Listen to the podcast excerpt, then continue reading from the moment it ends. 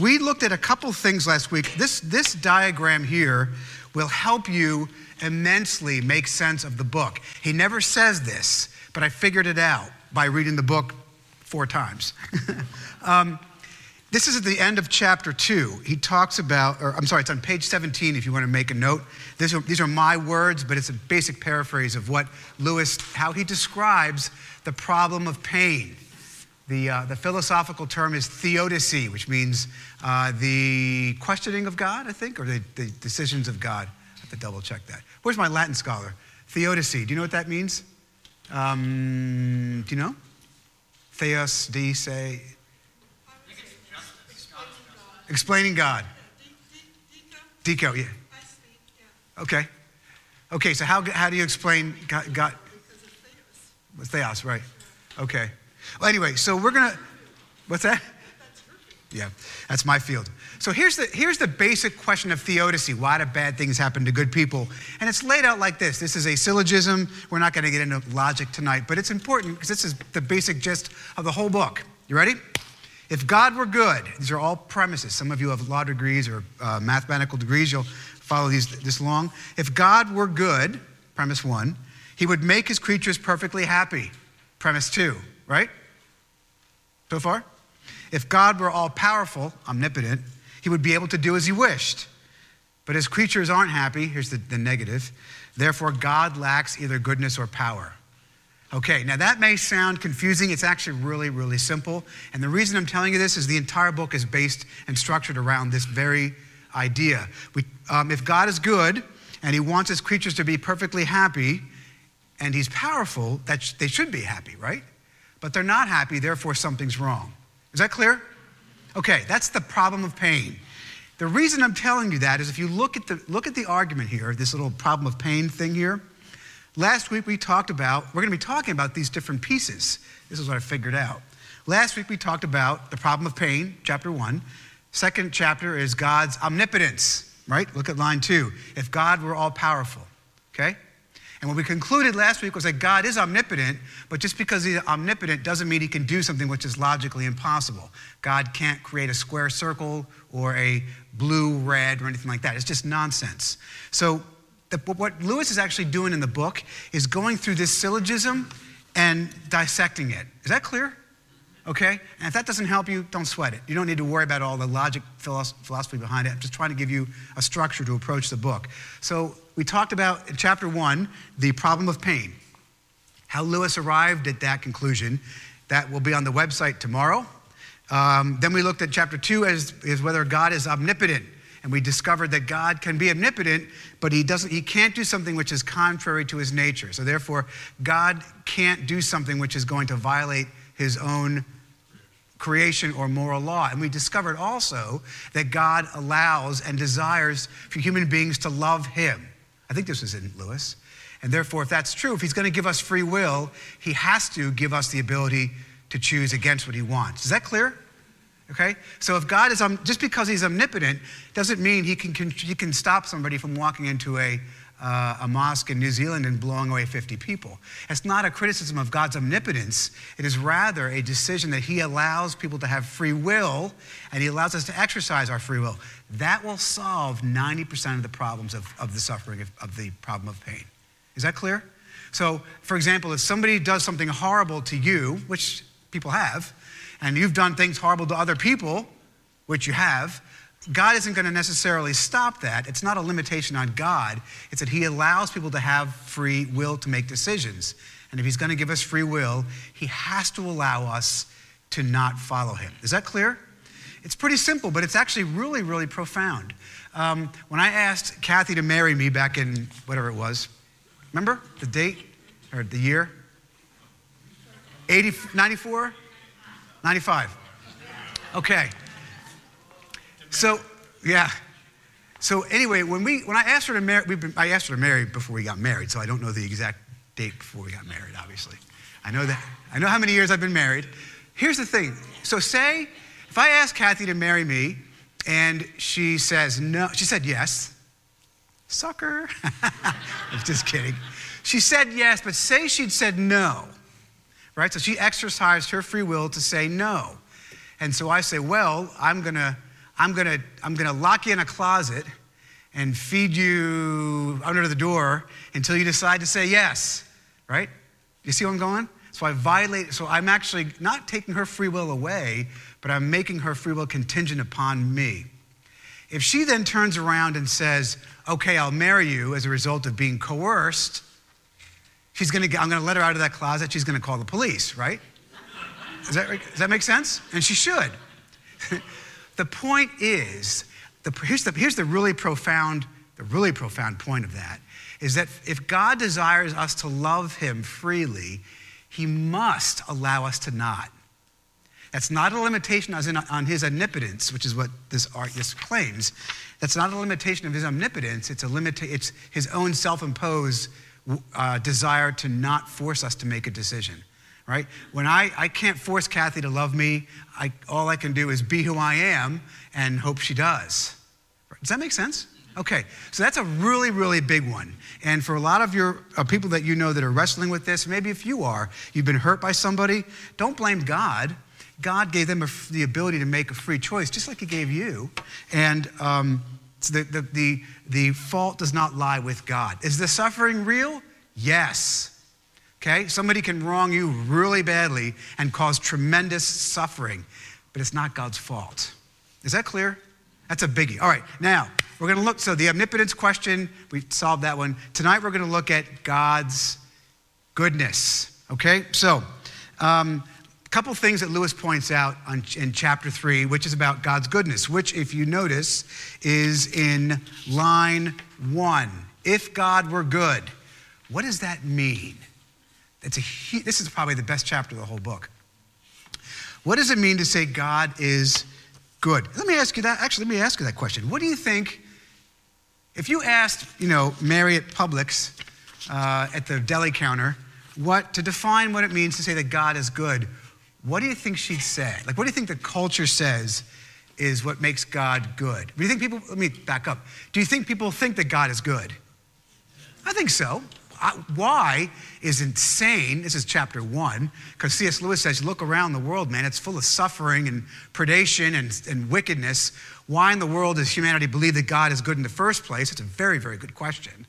And of course, his answer is because we're made in God's image, right? But if people say, okay, I believe in God and I believe that God is good, what do you think they mean by that? This is really profound. I mean, and I'm, I'm, the answer is not profound, but what I'm going to tell you is if I said to you, what do you mean to say that is God good? People would say, what? He's, he's yes. They'd say he's loving. What else would they say? Just throw it out. He helps me. What else? He's forgiving. Okay. He's created a wonderful world. Okay, he's, he's a creative God. He sent a Savior. He sent, right? That's a good one. Anything else? What's that? Okay, kind. Okay, you, thank you. you just nailed it for me. Most people think what most people think of God's.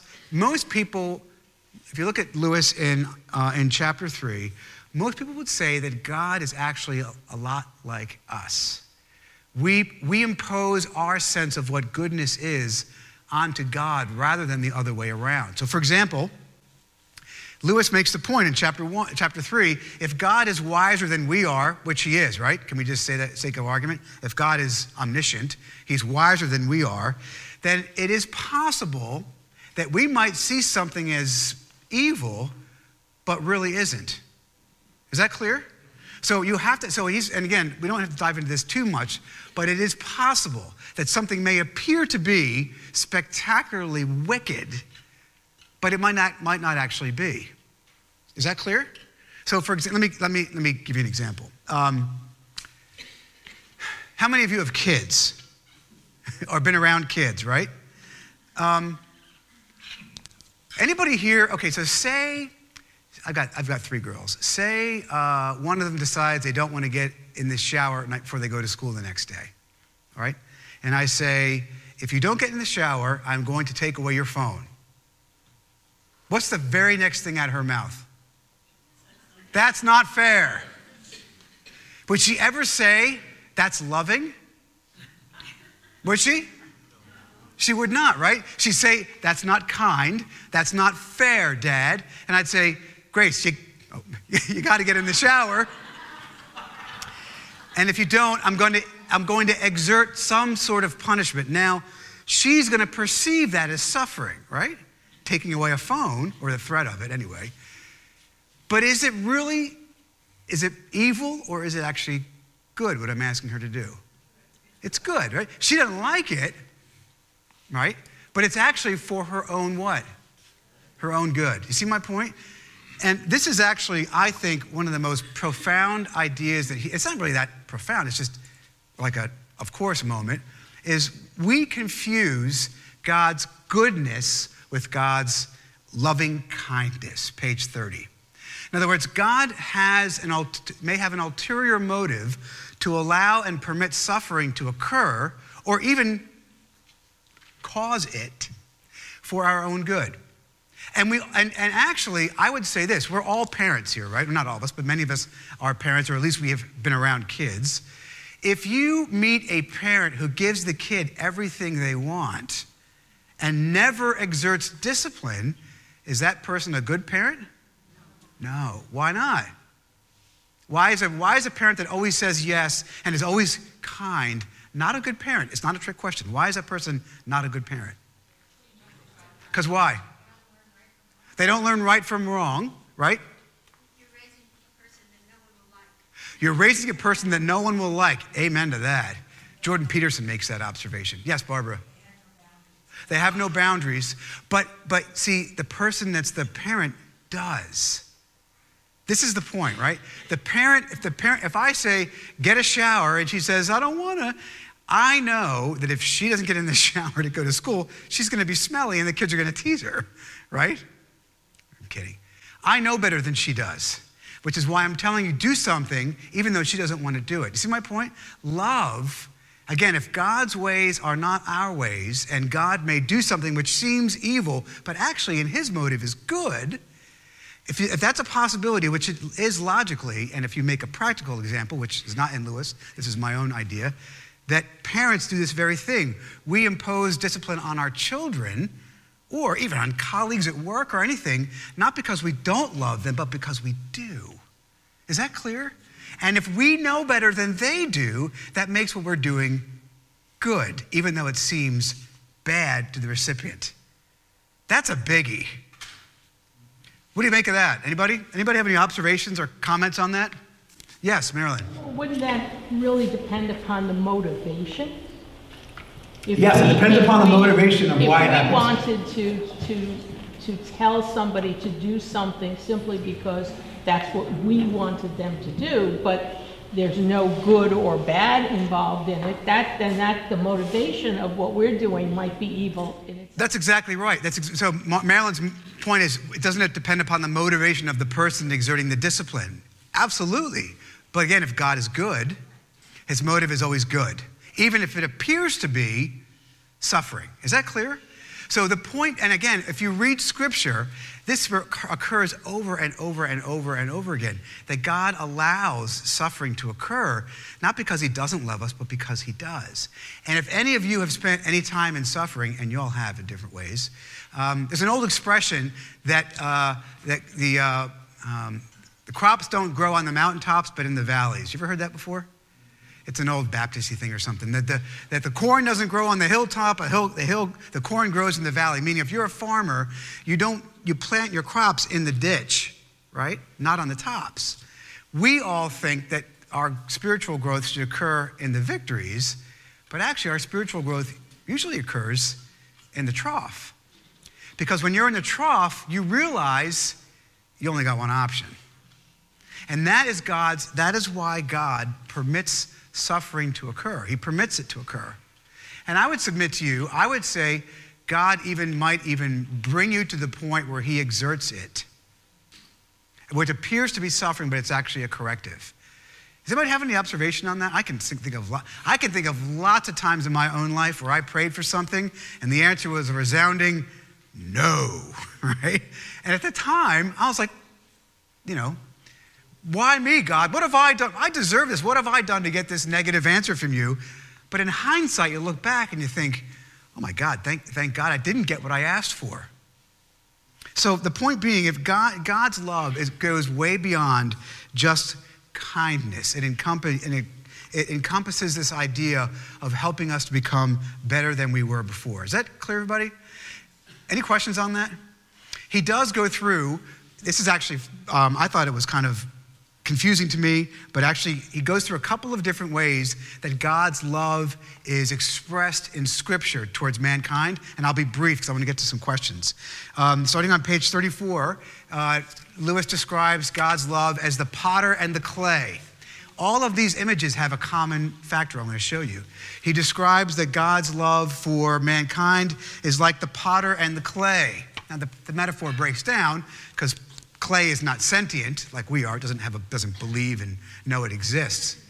But when a potter and the clay, what is the potter doing to the clay? Molding it and forming it, right? Do you think the clay wants to be molded and formed? I mean, if it, if it, if it could feel, probably not. But the idea is that's an image in Scripture that God is molding and forming a pot. Another one is um, a, um, in Psalm 100, verse 3. God, the metaphor for God's love for us is expressed as, as a love for animals. He says, uh, We are his people, Psalm 100, verse 3. We are his people and the sheep of his pasture.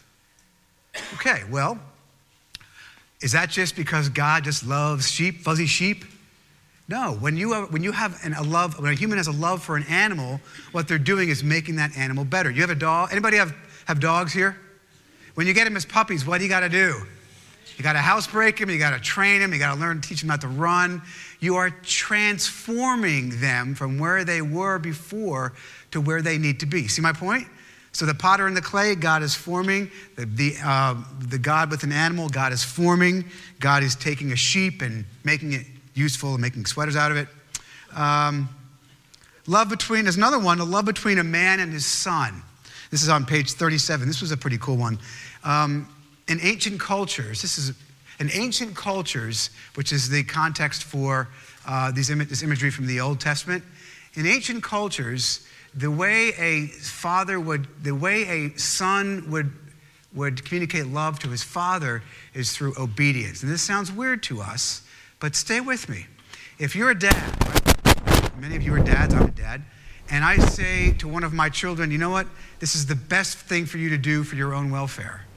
They may or may not do it, but the, the, the, the, goal of a parent, and this would be true for moms too, is you want your children to obey you, not out of submissiveness, but out of being formed by you because you know something better than they do. Is that clear? So there's a repeating image of God's love towards humanity, and every single time it has to do with making that thing better. And then um, he talks about. Uh, um, Hmm. Okay, God, love, love assumes, okay, and then he'll, and I'm gonna get to some questions. Um, love assumes that he, that the beloved has something that we want. So for humans, we love things that has something we want, right? I don't love liver sandwiches because I hate liver, right? But I really love steak, right? So it has something I want. I, my wife has something I want. She's got many qualities that I don't have. God is completely self sufficient. So, what Lewis says here on page 44, I'm not sure I agree with him or not. On page 47, um, guy says, we, we want something other than, we want some, we as people that love want something, but, but we, um, where am I here? Oh, page 44. It, it is because he chooses to need us and because we need, we as people need to be needed. So that doesn't really, it may resonate with you. I didn't find that terribly convincing, but that was his point. Um, so, any questions on that? This idea of love, this chapter to me, or, or God's goodness, I thought was really profound because it changes the dynamic. It allows for, and in fact, would even expect suffering, uh, not just as a matter of accident, right, and living in a fallen world, but actually seeing suffering in this world as something which God does for our own benefit. And if you think about it, everything in life works this way. If you decide you want to get in better shape, what do you have to do? Exercise. If you want to have a better marriage, what do you got to do? You got to work at it. Anything that you want to get to, get from here to there, always requires suffering in all different forms, but it always requires it. Growth always requires us to suffer. So rather than, so that what scripture says later, and we'll get to this later, is you don't so much run from it, but if you see it as something which God is using to make you a better person, it makes it easier to deal with. So, any questions on that? How about some, yes, go ahead. On page 34, it says, um, we are a divine work of art, something that God is making, and therefore something with which he will not be satisfied until it has a certain character. Right. Does that mean we shouldn't be too good because then we might okay, so the question was on page 34, he mentioned that um, God is taking inanimate objects and molding them. Is that right? I'm paraphrasing a little bit here. Um, because he wants to get us, he wants us to be, get to where we are, not where we are, not where, get us from where we are to where he wants us to be. And then the question was, well, then should we not try so hard to be good so that God has something to work with? Little, am I paraphrasing? Am I making your point? I'm not sure. Okay. Uh, I don't think so. I don't know. That's a good question. Um, let's look at these questions we have here. So um, let's look at these questions here. And these are real questions. So I'm going to get some discussion, then we can move on to chapter 4. How might something which appears to be evil, do I have these questions on here? I think I do. Uh, problem th- uh, chapter 3, question 1. How might something which appears to be evil be truly good? How might something which truly appears to be good be truly evil? Two sides of the same coin. Does that make God inconsistent? How might, th- this, is, this was my own, these are all my own questions, by the way. Um, how might, this is not Lewis, this is Rodriguez. How might the Beatitudes change our conception of what is good and evil? Anybody? How might something which appears to be evil be truly good? Hmm? You don't know? Well, sometimes we're given a big challenge, let's say at work. Okay. We think, this is too much, I can't do this. And Right. then, with God's help, you do achieve it. Mm-hmm. So I think, we don't know what's good for us. Sometimes we don't. Yeah, that's a good point. So sometimes things are put in our life that are challenges, which God calls us to then rise to. Is that fair? So it appears to be evil, but it's a challenge which God is calling us to grow from. Okay. Um, Bill? I don't think we can recognize how God looks at things. I mean, that's some of the things he's talking about. Right. So we have no way of evaluating what is really evil. We can see what what we think is evil, Right. but we do not know what God thinks. Yeah, and let, let me, and actually, I made a mistake here in the way I've worded this. Thank you. You just raised something for me. Uh, we have to be, we have to be careful in the words evil and suffering. They're two different things. So evil is like murder. you know, you know, evil is, we all know what evil is, right? Evil is, is using the will to do something harmful to somebody else. Murder, stealing, you, you, know, you, you know the big ten, right? Ten commandments, for example. So God is not, God does not commit evil, but God might use suffering. Suffering is just ex- the experience of pain. God could use suffering to make us better, right? So God will not use evil to make us better, but he can use suffering. He may use somebody else's evil to make you better, but he's not going to impose evil upon you. Does that make a good point? Yeah. Um, and I'll, t- I'll show you in a second what I mean. Yeah, Lynn? Sorry, but I keep thinking of 9/11. Okay. How do you, how do you explain that? Okay. In terms of the evil. I- I'll repeat, I'll repeat the question. How would I explain 9 11 was, uh, was, we know what 9 11 was. It's actually two points that I'm actually, um, thank you for asking. It's a very good illustration. The Lord allowed those people to use their free will to drive those airplanes into those buildings. He allowed it, He permitted it to happen. Could He have stopped it? Yes, He could have suspended natural law. We talked about this last time. But if God is always suspending natural law, then there's no real law in nature. So, but that's His call. He's God. He can do what He wants. He allowed the exercise of free will, right? Which was also done with the intention of committing harm by those people, which that's an act of evil. Not God's act of evil, but those 14 men's act of evil. Did good come from that? Did, su- did suffering come from that? Absolutely. I know lots of people that were not, I don't, but I know peop uh, children of people who died there. And you, some of you may know people that were killed in those attacks or in the wars which followed. But did good come of it too? It did.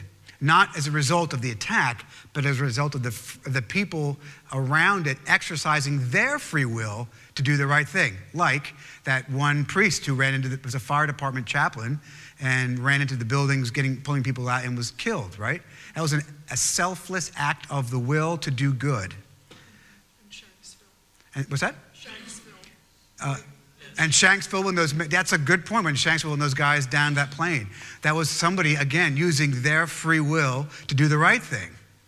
So um, I hope I answered your question. Yeah, it seems so. You could you could blame God. Could you blame God for the for the the exercise of the free will by those terrorists to bring those planes down? No, I don't think you can.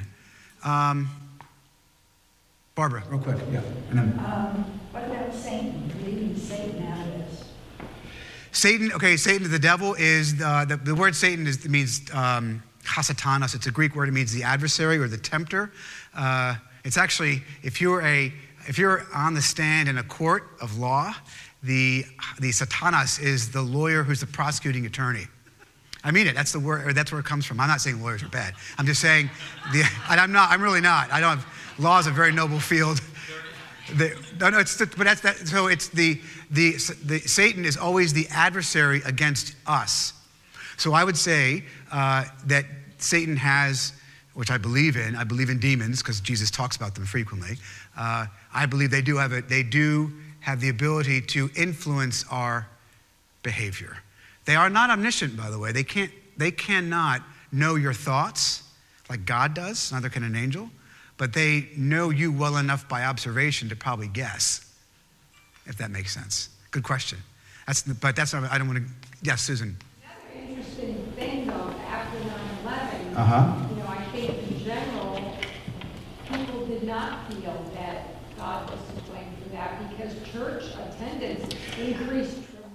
That's right. Church attendance increased, and the churches stepped up too. I mean, from, I mean, America, a, a lot of, you know, I think again, not only getting a political rant on this, but um, I do think a lot of the very best aspects of our culture came out at that, as a result of that, those attacks. Um, some bad stuff too, but I think overwhelmingly good. Um, and again, does that mean, does, does God, you know, do you need to have evil to have good? No, you don't. Uh, but evil uh, suffering can lead to it's all about free will right? How you choose to use the will that god has given you. That answers a lot of the problem of suffering. Let me show you one thing that i'll move on. I mentioned in here chapter uh, the beatitudes right? About this whole idea of good and evil um, or good and bad good and suffering. Uh, matthew chapter 5 verses 3 through 12 we're not going to read them but i'll give you in paraphrase what does jesus say? He says blessed are the poor. What he turns the, the, someone I, a good buddy of mine that preached a sermon on the beatitudes. He described it as the description of the upside down kingdom. I love that image where god takes everything which on the world seems good and flips it. Jesus says blessed are the poor. Blessed are those who mourn right? Blessed are, blessed are the uh, meek for they shall inherit blessed are the, the meek those on the bottom of the barrel for they shall will inherit the kingdom of god. I mean those are things which are seemingly bad from a worldly perspective, but are actually, from God's perspective, good. Is that clear? So, again, uh, to Bill's point, I was, I'm glad you said that, Bill, about evil. Uh, I, God will not impose evil upon you. He's not, because God doesn't do evil. But there may be suffering as a result of somebody else's evil that he can then, that he, you have the choice to use for right or for wrong. Any questions on that? So, is this helpful? Okay. Yeah. When he talked about training the dog to He did. respond, he also made the point when he himself was a, an atheist, for Yes. example, and brought himself up to a level of understanding. Uh, I called it a dumbing up. Dumbing up. Dumbing up. Okay. And um, I think that explained it to me that uh, you have that choice of coming up to it and understanding it. Yes. Or not. People have, a, have the decision. The people have, that's right. God gives you a choice. But again, if God's motive is love, God's nature is love, and what God designed you for is to love Him. That's why you're here, okay? You're not, he's not here for you, you're here for Him. Because God's nature is to be creative and to love. So therefore, he, he wants you to love him, but he, can't, he cannot, by definition, force it. Is that any more than I can lock my wife in a closet until she agrees to marry me? Right? Thank you, my dear. Think that nothing marks off pagan theism from Christianity so sharply as Aristotle's doctrine that God moves the universe and still unmoving, as the beloved um, moves the lover. But for Christendom, herein is love, not that we love God, but that He loved us. Right, that's exactly right. So it's like you were saying that you were created to love Him, but Christianity says His purpose is to love us, which is so so dramatic. Right. Well, his God, God creates us to love for to love us and us to love him in return. That's why we're here. Right? God's nature is love, and love is a creative force by definition. Right? Love. Uh, God Himself is the, the Christian God is a Trinity, right? Father, Son, and Holy Spirit. Those are relational terms, right? And if you read, if you know, we don't have time for this tonight, but if you go through the New Testament, you will see that uh, there are areas of Scripture which describe how God, the Father loves the Son, the Son loves the Father. The, the, the, the Trinity, God's very nature is relational, right?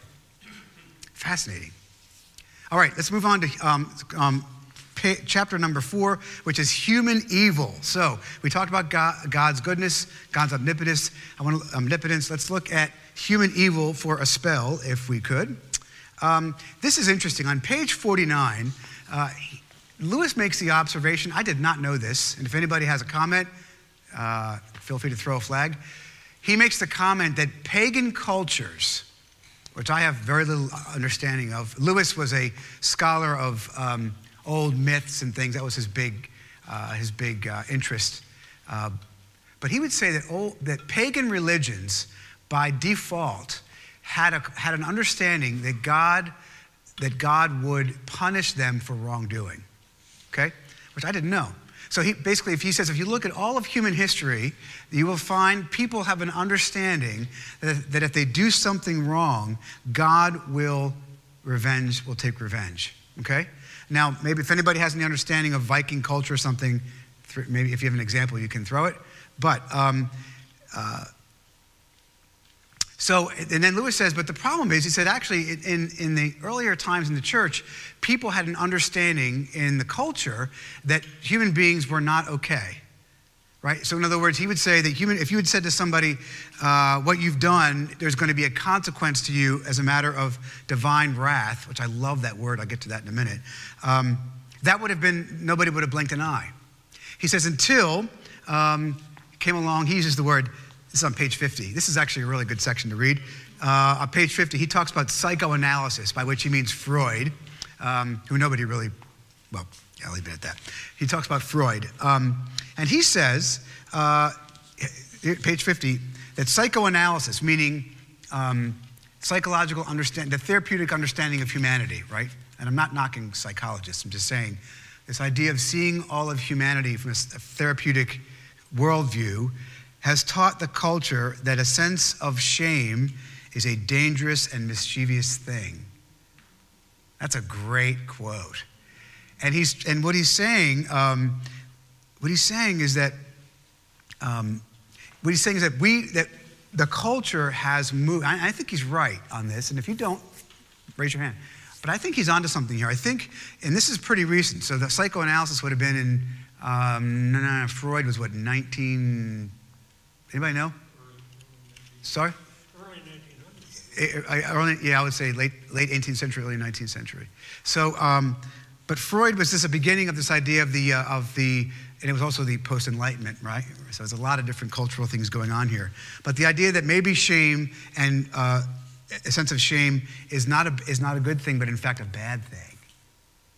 Do you think our culture believes that to be true? Let me rephrase the question. Do you think that people, if you go to Publix and ask Mary at the, at the deli counter who's cutting your uh, roast beef for the week, and you say, Hey, Mary, is shame a good thing or a bad thing? What's she going to say? Bad, right? But is it? Well, it depends. Uh, what, is it, what does it mean to be shame? What does shame mean? Can someone define that for me? Go ahead.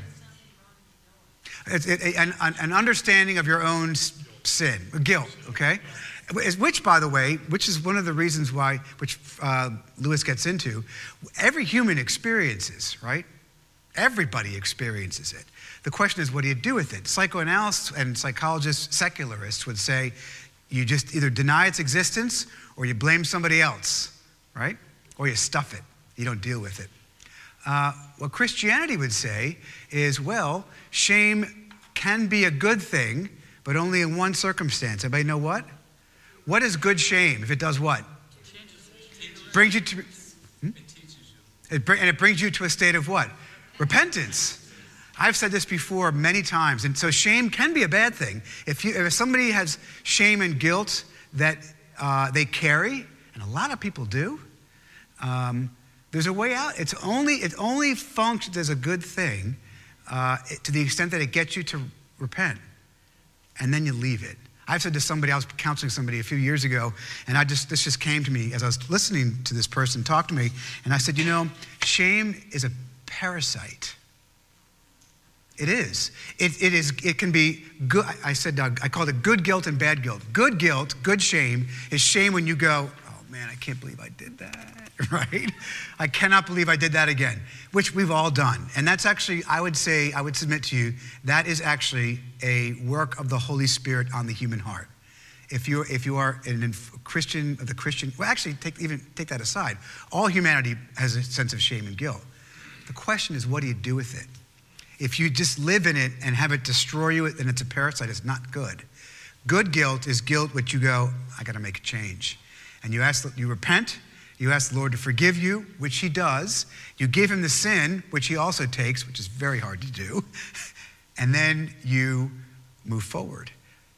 So Lewis has actually got this really great little nugget here on page 50 about, uh, about this idea of shame and guilt and how God can use shame and guilt to help us get to a place of where we need to be. Um, hmm. We think we are better than we really are. We, we assume corporate, he says one of the things we do is we assume corporate guilt rather than individual guilt. Do you think, I see this, in my opinion, in our culture today, rampant. Uh, we, we have, uh, again, I don't, I don't want to do politics, but politics are there's a lot of political division at the moment. Uh, if you look at, you'll see people that will say, I don't know, maybe I don't, maybe I don't want to touch this one. You know, I'm, gonna, I'm going for it, Bill. I'm, I'm going for it. So if you want to say, like, you know, America has a history of slavery or oppression or whatever, are those things true? Yes, it's true. But A, you can't do anything about it now. You can't do anything about it. No one would argue that it was good anymore. The question is do you live in a sense of corporate guilt and always have that make you impact the way you live your life now? Or do you, I know how you would do this as a culture, as a country, or do you figure out a way to recognize it occurred, to uh, admit that it was wrong, which I think anybody in their right mind would do, and then move on?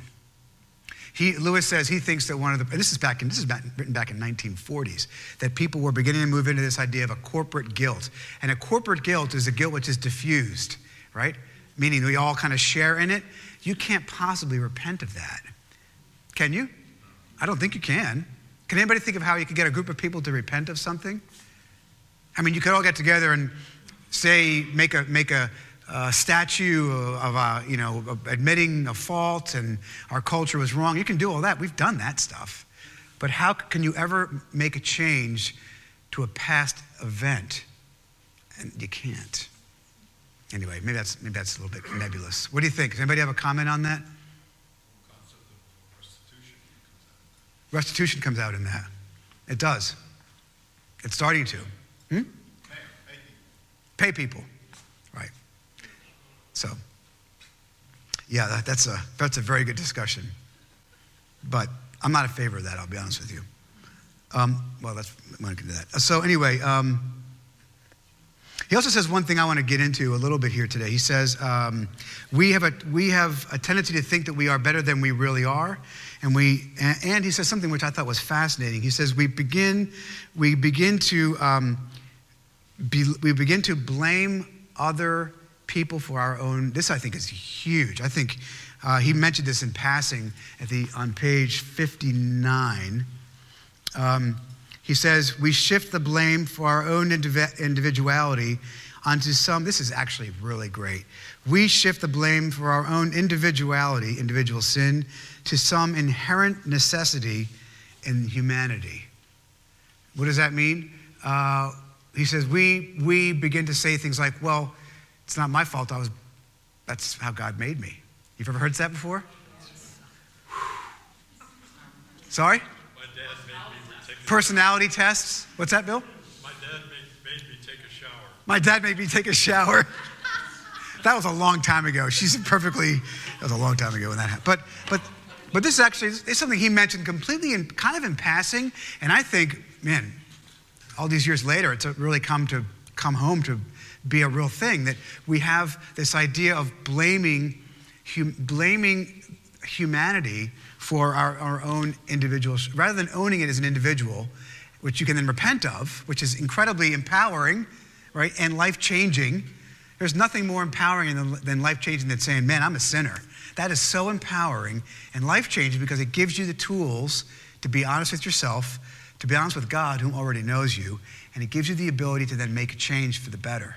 When you say, oh, I was made, God made me this way, and you might have been born with a predisposition to a certain sin, we all are, but to say that you were made that way and therefore you can't change it, what you're really doing, Lewis says here, is you're blaming God. That's fascinating, I thought. It's a little heady, and I'm going to get some, some questions, but yes. like adult children, and blame certain issues in their life, you know, when they're in their fifties, something that, on their parents, you know? They blame their parents when they were young. When they were young. Yep. I mean, at some point, you have to accept responsibility for your own life. At some point, you have to accept responsibility for your own life. The pro- you know, and this is actually the real tragedy. This is I. This is again not Lewis, but excuse me, but me. The church, I, I think, has tried to be politi- not politically correct, but try to be more culturally sensitive and kind of downplay this idea of repentance, downplay the idea of, of personal responsibility, downplay sin. How many of you go to churches, maybe not here, but elsewhere, where they ever talk about sin? Rarely, right? Our church in Connecticut, we had a priest that said there was no such thing as sin. No such thing as sin. That is that that is that is pastorally that a a it flies in the face of common sense because we all know it. We all have an intrinsic sense of shame and guilt. We do, not all the time, but we all know we do things wrong. And to tell somebody there's no such thing as sin is cruel because you remove any possibility of that person being changed. I, and Jesus died to take it. Exactly, that's exactly the point. So you can't, you can't ask the Lord to take a sin from you unless you are willing to first admit that you had it. You know? And, and I don't know, I think that, well, it's really, it's, it's tragic. And I don't, know, I don't know why people have done it, but it, as Susan pointed out, it's, it happens. What doesn't? Well, you know, they, they, you want to make everybody feel good, so you Right, tell them there's no exactly. such thing as sin. But then- Or everybody feels good. Right, but if so, so Lynn made the point we want everybody to feel good, so we don't tell tell them there's any such thing as sin. But does that fundamentally, in the long term, make them feel good? Mm-hmm. There has to be a counterbalance because I, I Ireland Yes. and they have, okay, there's shame, but there's being shamed. Okay. And there's also where you have sin, but when you're sinful, you're told you're sinful. There has to be some type of balance. There has to be. You're right. So sin, yes, shame without without grace is cruel, right? So in other words, if you give some just shame without the gospel, that's cruel. Just grace without shame is cruel, right? You have to have both. You have to have because it's true. You have to have both this idea of, you know, you're falling and you can't get up on your own, but but but counterbalance with the gospel that Jesus offers to save us. Shame, shame without grace without, is cruel, and grace without shame is equally as cruel. Yes. Uh, do you have something, Father?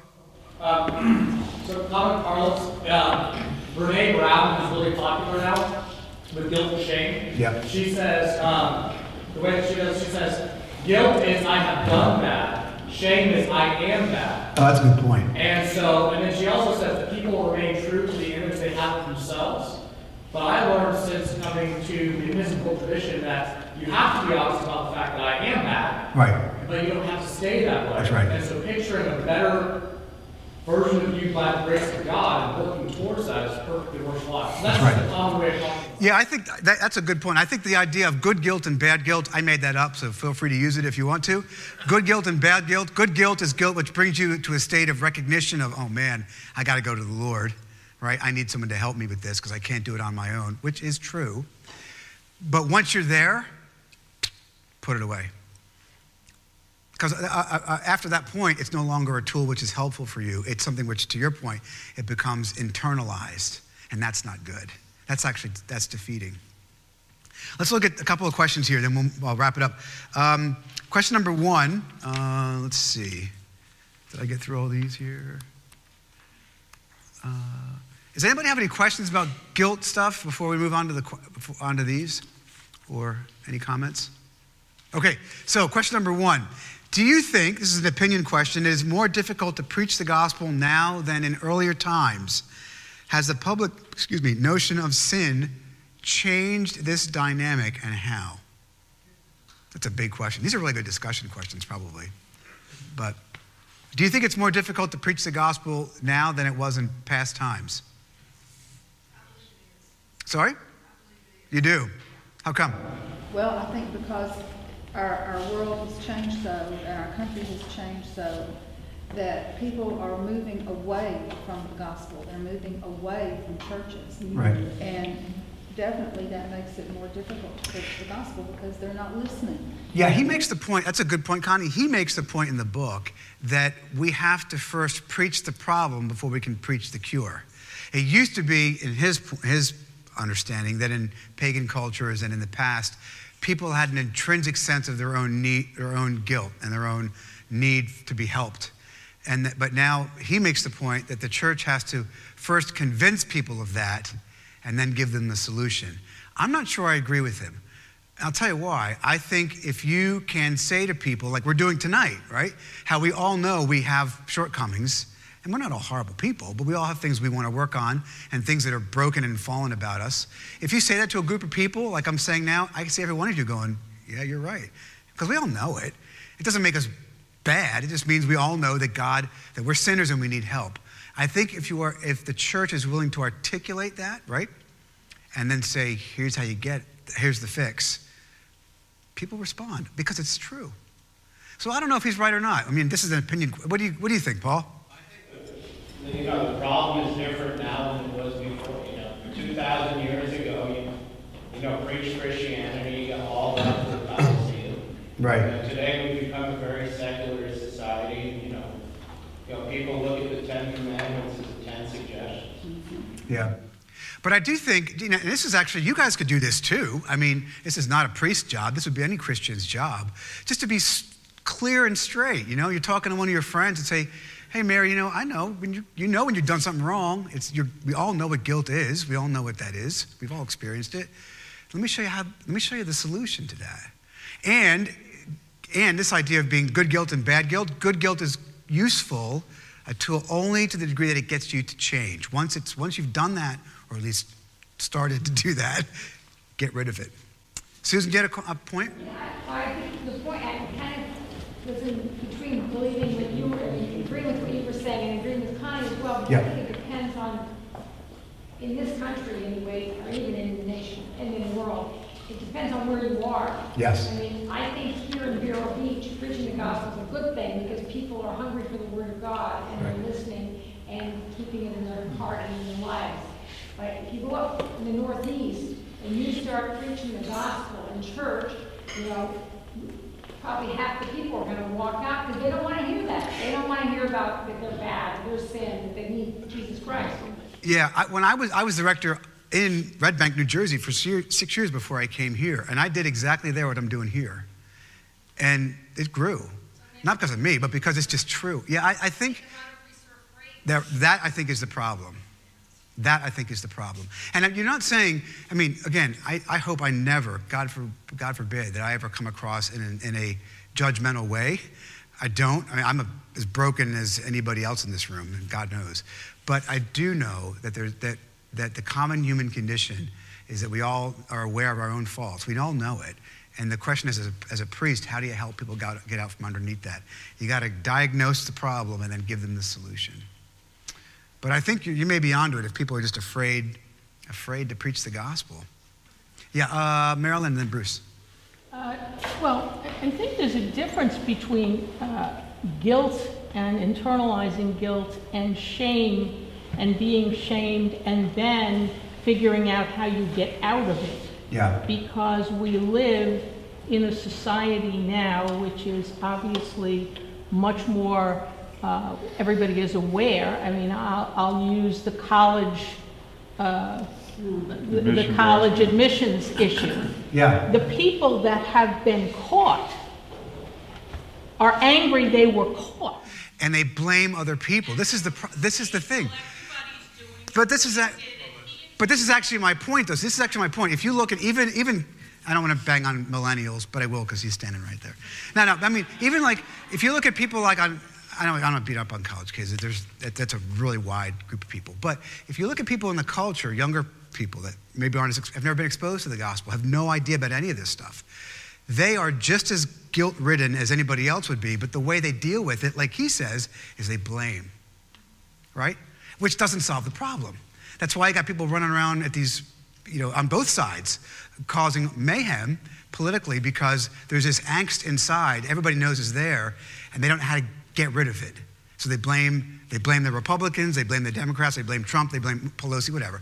And the point being that they're they're saying that person is the cause of my angst, rather than maybe it's my own brokenness and I need to repent of it. So it's again, it's cruel. Yeah. Part of that, which is, as a parent for me, despicable, Yeah. is what have you taught your children? You, you're going to get in, into a school that they can't do well in, so now you're going to have to, what, pay tutors, uh, pay people to cheat? What happens when they graduate? Yeah, I don't know. I mean, I got nothing on that one. It was cheating to get into. It is horrible. But I think, but looking at, but again, to Susan's point, looking at the reaction of people when they get called out, if they were just say, "Man, I blew it," that you can you can change that. That you could. That's that's the way of redemption, right? You know, and that may be influences. You know, I wanted my kid to do well. I was afraid she wasn't going to get in. You know, there's always reasons. We're, none of us make you know, do things to be willfully wicked. We have all sorts of demonic influences on us, right, to try to convince us what we're doing is good when it really isn't. That's true. But the only way we're ever going to get out from underneath it is to admit it, right? Blaming somebody else, even if it's true in part, even if those, even if the blame is well deserved or well founded, is never going to never going to get, get you out from underneath it. That's my opinion. The gospel, I think I do think the gospel is just as relevant today as it was, and just as powerful if you can articulate it. What's that, Susan? It's relevant. You got it, but you got to know how to. It's just a way, you know, presenting it in a different way. One more. Any, anybody other have observation on that? Let me. Uh, let me. I have one other. This is a little bit more loaded, but it came to me, so I'm gonna. I'm gonna ask it. Um, how might this is the, this is question number four for chapter four. How might identity politics be the blame? uh, I'm sorry. I mean, how might identity politics move the blame for human evil from humans to God? Do you know what I mean by the question? Okay, identity politics is when, uh, kind of what we are talking about a minute ago, something happens to you, you find something in the world, in the culture that you don't like, and you blame that group, right? And it can be white supremacists or what's the other, the left left wing group? Uh, uh, what's the what's the ones that go? Uh, the social. No, there's a group. There's a group I'm thinking of that does the. Uh, they wear the black stuff and they go and they Antifa. Okay, so you could say, I, you know, it's their fault. It's the liberals' fault. It's the it's the conservatives' fault. That's what I would say as identity politics, blaming a group of people for something which actually befall, which affects you. And my question: Did you, do you understand my point? What an identity politic is? Okay, not really. Maybe it's a bad question. Hmm?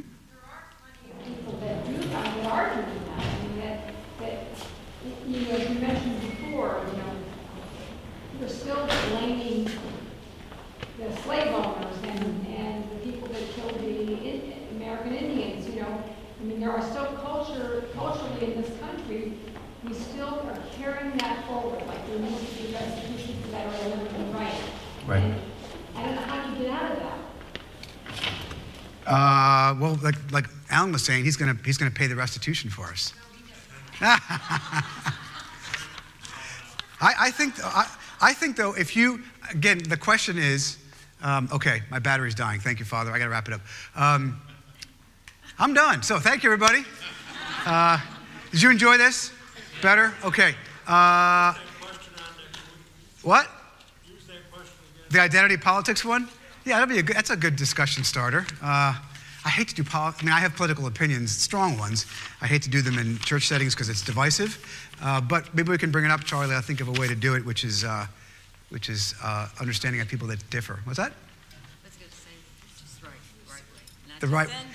Yeah, I don't. I don't want to. I don't want to. Last thing I want to do is cause political people to look at, you know, political understanding. You're blaming people because of their identity and not the group. It's basically an ad, ad hominem argument. You're blaming, blaming people for their identity in a group, whether it's white, black, brown, whatever, rather than, rather than actually dealing with the argument. So, anyway, before we go, why don't we pray and then we can, you guys can stay and chat if you want to. There's no rush. But let's close in prayer. The Lord be with you. Lord God, we thank you for uh, bringing us together tonight. We thank you, Lord, for reminding us of uh, your goodness and our evil, be blunt, our own brokenness. Uh, help us to see, Lord, that we are not, in fact, trapped by our sin, but in fact liberated from it through the death of your, through the death of your Son, Jesus Christ, in our place, who died to save us from these sins and restore us to relationship with you and the life of joy and peace and glory. In his name we pray. Amen. Thank you all.